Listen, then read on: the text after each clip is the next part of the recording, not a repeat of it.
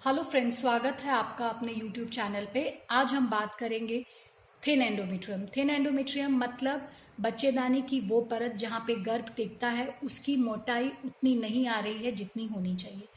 तो सबसे पहले मैं अपने व्यूअर्स को बता दूँ कि एंडोमेट्रियम की जो मोटाई है या जो इसकी थिकनेस है, वो पीरियड्स के दिनों के साथ साथ में चेंज होती है। अक्सर हमारे पास सवाल आता है कि डॉक्टर साहब, मैंने आज सोनोग्राफी कराई, मेरे एंडोमेट्रियम की जो थिकनेस है वो पाँच मिलीमीटर है। ये सवाल अपने आप में अधूरा है। एंडोमेट्रियल की थिकनेस अगर पाँच मिलीमीटर है तो ये माहवारी के कौन से दिन पे है? अगर ये माहवारी के दूसरे, तीसरे, चौथे, पाँचवें दिन पे है तो ये बिल्कुल नॉर्मल सी बात है। इस टाइम पे एंडोमेट्रियम थिन ही होता है, क्योंकि पीरियड्स के दौरान वो ऑलरेडी झड़ चुका होता है और अभी उस फ़ेज़ में एंटर नहीं किया होता है जब ये बढ़ना स्टार्ट लेकिन यही पाँच छह मिलीमीटर की मोटाई अगर पीरियड के दसवें, ग्यारहवें, बारहवें, चौदहवें, सोलहवें दिन में आ रही है तो डेफिनेटली हम इसे बोलेंगे कि ये एंडोमेट्रियम पतला है, क्योंकि इस समय पे एंडोमेट्रियम कम से कम सात आठ मिलीमीटर का हो जाना चाहिए, उसमें एक पर्टिकुलर पैटर्न आ जाना चाहिए। तो अगर हम लोग अपने एंडोमेट्रियल थिकनेस को लेकर के परेशान है तो सबसे पहले ये जानने की कोशिश करिए कि आपने एंडोमेट्रियम की जो थिकनेस है, वो कौन से दिन पे मॉनिटर करिए अगर ये सब बात का ध्यान रखते हैं, उसके बाद भी बार बार एक, दो, तीन बार हमने अपनी साइकिल मॉनिटर करी और हर बार ये आ रहा है कि एंडोमेट्रियम पतला है तो उसके बाद बहुत ज़रूरी हो जाता है कि हम अपने पूरे केस को इवेलुएट करें। बैक में जाएँ डिटेल में हिस्ट्री और एक एक स्टेप को देखें कि क्या हमारी हिस्ट्री में ऐसी कोई चीज़ हुई थी जिसकी वजह से एंडोमेट्रियम को नुकसान हो सकता था। वो सब चीज़ें क्या हो सकती हैं? क्या क्या आपने कभी अबॉर्शंस कराए हैं? क्या आपने किसी वजह से पहले डीएनसीज कराई हैं? क्या आपको कभी इससे पहले, खासकर 11 से 20 साल की उम्र में बच्चेदानी या पेट का टीबी तो नहीं हुआ था? या कोई लंबा बुखार तो नहीं चला था? आपका वज़न बहुत ज़्यादा या बहुत कम तो नहीं है?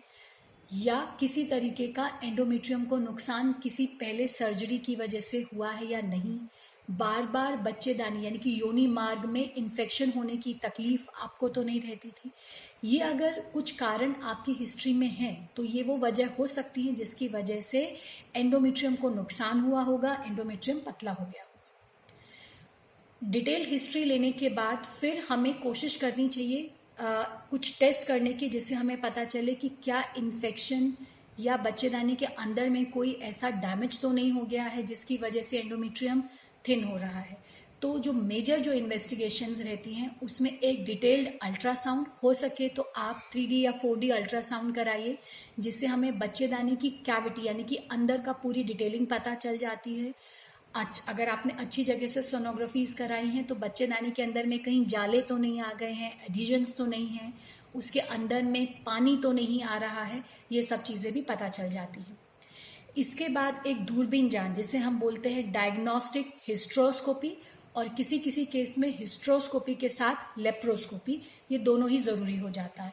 हिस्ट्रोस्कोपी मतलब होता है कि हम बच्चेदानी के मुँह से एक दूरबीन बच्चेदानी के अंदर में डालते हैं और जो कैविटी है उसे हम लोग फ्लूइड से एक्सपैंड यानी कि उसे फैलाते हैं और देखने की कोशिश करते हैं कि जो अंदर की परत है, वो कैसी है। उसमें खून की सप्लाई कैसी है? वो बहुत ज़्यादा पीली या सफ़ेद तो नहीं है। उसमें किसी तरीके का इन्फेक्शन का डाउट तो नहीं है। या कई बार अगर पहले डीएनसीज हो चुकी हैं, या इन्फेक्शन हो चुके हैं, या टीबी रहा है तो उसमें किसी तरीके के जाले, जिसे हम बोलते हैं साइनिके या एडिजन्स वो तो नहीं आ गए हैं। ऐसा अगर देखते हैं तो उसके बाद या तो हम इन साइनिके या एडिजन्स को ब्रेक करते हैं, यानी कि रिलीज़ करते हैं कैविटी को एक्सपेंड करते हैं और अगर हमें लगता है कि किसी तरीके का इन्फेक्शन अंदर में हो हो चुका है या हो रहा है तो जो एंडोमेट्रियम है, उसको हम लोग बायोप्सी के लिए बाहर निकालते हैं और उस एंडोमेट्रियम सैंपल को हम लोग माइक्रोस्कोपिक इवेल्युएशन के लिए, कई बार टीबी के चेकअप के लिए या क्लमाइडिया करके भी एक इन्फेक्शन होता है, ऐसा तो बच्चेदानी के अंदर में नहीं हो गया है, वो सब जांचों के लिए भेजते हैं। वो कंडीशंस जहाँ पे बच्चेदानी के अंदर में भी बार बार पानी आ रहा है या आपके डॉक्टर को आपसे बात करके लगता है कि शायद कहीं कुछ और वजह भी हो सकती है जिसकी वजह से अंदर की परत कमज़ोर आ रही है तो हिस्ट्रोस्कोपी के साथ साथ लेप्रोस्कोपी की सलाह भी दी जा सकती है। लेप्रोस्कोपी में जो दूरबीन है, वो पेट के में एक छोटा सा टाका दे करके वहाँ से अंदर डाली जाती है। देखा जाता है कि बच्चेदानी कहीं बाहर से चिपकी हुई तो नहीं है, ट्यूब्स कहीं चिपकी हुई तो नहीं है, उसमें कहीं सूजन तो नहीं है। पेट में, खासकर लीवर के नीचे पे देखा जाता है कि ऐसा कोई इन्फेक्शन तो नहीं हो गया है, जिसके चलते बच्चेदानी पे भी असर आया और एंडोमेट्रियम को नुकसान हुआ और एंडोमेट्रियम पतला होना स्टार्ट हो गया। तो ये सब इन्वेस्टिगेशन है कि कोई हार्मोनल इम्बैलेंस खासकर थायराइड या प्रोलेक्टिन का डिसऑर्डर तो नहीं है, जो कि हम ब्लड में चेक कर सकते हैं। इन सब टेस्ट के ज़रिए वो कारण का पता लगाया जा सकता है, जिसकी वजह से एंडोमेट्रियम पतला आ रहा है। लेकिन ज़रूरी नहीं है कि हम 100 परसेंट केसेज में कारण का पता लगा सके। बहुत सारे केसेस ऐसे रहते हैं जिसमें सब टेस्ट नॉर्मल आ रहे होते हैं फिर भी एंडोमेट्रियम थिन रहता है। या कई बार आ, कारण पता लग जाते हैं उनको हम लोग रेक्टिफाई यानी कि ठीक भी कर लेते हैं उसके बाद भी एंडोमेट्रियम थिन आ, जा आ रहा है। तो अक्सर ये दिमाग में सवाल आता है कि अब अगर एंडोमेट्रियम थिन आ रहा है तो हम क्या करें जिसकी वजह से एंडोमेट्रियम की थिकनेस बढ़ाई जा सके? क्योंकि अगर एंडोमेट्रियम थिन रहेगा तो प्रेगनेंसी रुकने में बहुत परेशानी आती है, और अगर प्रेगनेंसी रुक भी जाती है तो बहुत ज़्यादा संभावना रहती है कि फ़र्स्ट थ्री फोर मंथ में मिसकैरेज हो जाए। तो कौन से तरीके हैं जिससे एंडोमेट्रियम की थिकनेस बढ़ाई जा सकती है? सबसे पहले आती हैं कुछ मेडिसिन सेकेंड्स आते हैं कुछ मैकेनिकल प्रोसीजर्स थर्ड आता है हमारे कुछ एडवांस रिसर्च प्रोसीजर्स अगर हम मेडिसिन की बात करें तो कुछ हार्मोन्स होते हैं, जैसे ईस्टाडियोल वेलेरेट ईस्ट्रोजन हार्मोन रहता है, जिसकी हम डोज बढ़ा करके एंडोमेट्रियम की थिकनेस को बढ़ा सकते हैं। कुछ सिल्नाफिल करके टैबलेट्स रहती हैं, जिन्हें हम वजाइनली या ओरली इस्तेमाल करके एंडोमेट्रियम की थिकनेस को बढ़ाने की कोशिश कर सकते हैं। आर्जनाइन करके, के सॉल्ट रहता है, जिससे ब्लड की सर्कुलेशन एंडोमेट्रियल सेल्स में बढ़ सकती है। एंडोमेट्रियम की थिकनेस शायद इससे बढ़ जाए। और कुछ इंजेक्शन रहते हैं, जिन्हें हम बोलते हैं कॉलोनी स्टिमुलेटिंग ग्रोथ फैक्टर्स इन इंजेक्शंस का इस्तेमाल या तो हम स्किन में दे सकते हैं, या कभी कभी हम बच्चेदानी के अंदर में भी इन दवाइयों को डालते हैं ताकि ग्रोथ फैक्टर्स वहाँ पे मिल सकें, जो सेल्स हैं वो स्टिमुलेट हो सकें और एंडोमेट्रियम बढ़ाने की कोशिश करी जा सके।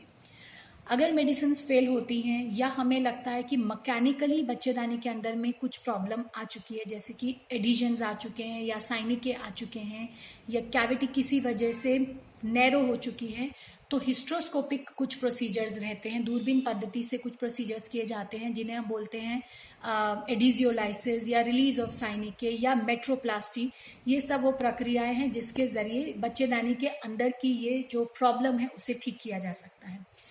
कभी कभी क्या होता है कि जब हम लोग हिस्ट्रोस्कोपी करते हैं, देखते हैं इस तरीके की कोई भी प्रॉब्लम नहीं है, लेकिन एंडोमेट्रियम थिन है पेल है, उसकी वैस्कुलरिटी यानी कि ब्लड सर्कुलेशन उतना अच्छा नहीं है तो एंडोमेट्रियल स्क्रैचिंग एंडोमेट्रियल स्क्रैचिंग मतलब बच्चेदानी की परत को हल्का सा खुर्चा जाता है, ताकि वहाँ पे एक ग्रोथ स्टिमुलेट हो सके ब्लड सर्कुलेशन इंप्रूव हो सके, और संभावना कि शायद नेक्स्ट साइकिल में हमारा एंडोमेट्रियम अच्छा आ जाएगा। ये बढ़ जाती है। तो एंडोमेट्रियल स्क्रैचिंग स्पेशली अगर आप आईवीएफ या आईयूआई करा रहे हैं तो एक साइकिल पहले अगर हम एंडोमेट्रियल स्क्रैचिंग कराते हैं तो इसका फ़ायदा भी थिन एंडोमेट्रियम के कुछ केसेस में मिलता है। इसके अलावा आ, कुछ एडवांस टेक्नोलॉजीज़ हैं जो कि अभी रिसर्च में हैं लेकिन हमने भी इनका काफ़ी केसेस में फ़ायदा देखा है। ये है ऑटोलोगस कंसंट्रेटेड सेल थेरेपीज इसमें क्या किया जाता है कि आ, खुद की बॉडी से ही कभी ब्लड से या कभी फैट से या कभी बोन मैरो से कुछ खास तरीके के सेल्स एक्सट्रैक्ट किए जाते हैं, उन्हें प्रोसेस किया जाता है और फिर हम उसे बच्चेदानी के अंदर में, कई बार डायरेक्टली या कई बार हिस्ट्रोस्कोपी की मदद से अंदर में डालते हैं और ये कोशिश करते हैं कि वहाँ पे ग्रोथ स्टिमुलेट हो सके और नेक्स्ट टाइम जब भी हम ट्राई करें एंडोमेट्रियम की थिकनेस बढ़ाई जा सके। तो ये कुछ तरीके हैं जिनका इस्तेमाल करके हम लोग एंडोमेट्रियम की थिकनेस बढ़ा सकते हैं। लेकिन आपके केस में कौन सा तरीका कारगर होगा? कहाँ से शुरुआत करनी चाहिए? ये प्राइमरली आपके क्लिनिशियन यानी कि आपके डॉक्टर आपके केस को अच्छे से इवेलुएट करके डिसाइड करेंगे। इसके अलावा भी अगर आपके कोई सवाल जवाब हैं तो आप हमसे पूछ सकते हैं। बस ज़रूरत इतनी है कि आप अपने सवालों को क्लैरिटी से लिखें और हमें थोड़ा सा समय दें कि हम टाइम टू टाइम उनका जवाब दे सकें। और जब कभी भी अगर थिन एंडोमेट्रियम की समस्या आपको आ रही है तो परेशान मत होइए, ध्यान से इस वीडियो को देखिए, समझिए, आपके सभी सवालों का जवाब आपको इसी वीडियो में मिल जाएगा। Thank you